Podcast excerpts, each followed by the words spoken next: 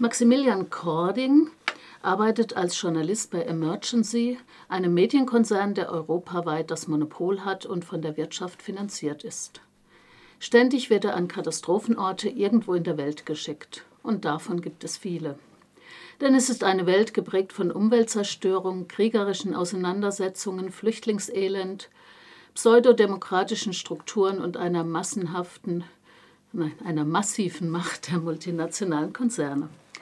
Der Druck an Cordings Arbeitsplatz ist extrem. Wer nicht funktioniert, wird entlassen und landet, wie einer seiner früheren Kollegen, in, Arbeits-, in den arbeitslosen Ghettos an den Rändern der Städte mit radikalem Innenstadtverbot und abgespeist durch Armenküchen.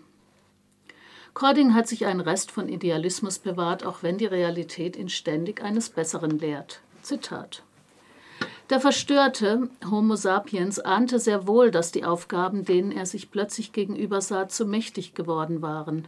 So urinierte er also munter weiter in sein Wohnzimmer. Anstatt seine Lebensweise in Frage zu stellen, zog er es lieber vor, in aller Wissenschaftlichkeit über die Saugfähigkeit des Teppichs zu diskutieren. Soweit klingt das alles gar nicht nach Utopie.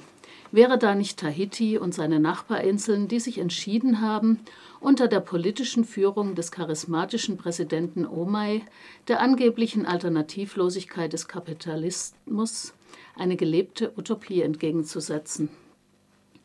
Cording bekommt den Auftrag, drei Monate für eine Reportage nach Tahiti zu reisen, zusammen mit Steve, dem computersüchtigen Sohn seines Konzernchefs. Begleitet von Maeva, der Schwester des Präsidenten, bereist er die Inseln und wird von ihr in alle Lebensbereiche des Landes eingeführt. Maeva ist Lehrerin und Dozentin und ist, wie könnte es anders sein, wunderschön und von einer umwerfenden sinnlichen Ausstrahlung. Hier muss ich mein Ärger loswerden über das exotistische und romantisierende Bild, das in dem Buch von den Männern und vor allem den Frauen Tahitis gezeichnet wird. Und dies, obwohl Dirk Fleck durchaus in Passagen des Buchs den Südsee-Mythos und seine historische Entstehung thematisiert. Die Menschen in Tahiti setzen konsequent auf regenerative Energieversorgung, haben den Individualverkehr abgeschafft, bauen mit Natur Naturmaterialien. Dies bedeutet aber keineswegs ein reformistisches Zurück, sondern es werden futuristisch anmutende Erfindungen genutzt, wie zum Beispiel Wellenkraftwerke, Solarautos, strahlenlose Handys, fliegende Kajaks, eine Magnetbahn mit kleinen Gondeln für den öffentlichen Nahverkehr, Flugzeuge mit Pflanzenkraftstoff, Hanfbeton oder Straßenbelege aus verharzter Reiskleie. Zeppelin-ähnliche Luftschiffe mit modernster Technologie und so weiter. Alles Erfindungen, die es tatsächlich bereits gibt. Es wird auf regionale Strukturen und Dezentralisierung gesetzt. Hässliche Betonbauten aus militärischer und touristischer Nutzung wurden demontiert. Ein neues Geldsystem macht das Ansparen von Geld unsinnig. Steuern werden nicht für geleistete Arbeit, sondern für den Verbrauch von Natur Naturgütern erhoben. Es gibt ein bedingungsloses Grundeinkommen. Privatbesitz an Grund und Boden ist abgeschafft.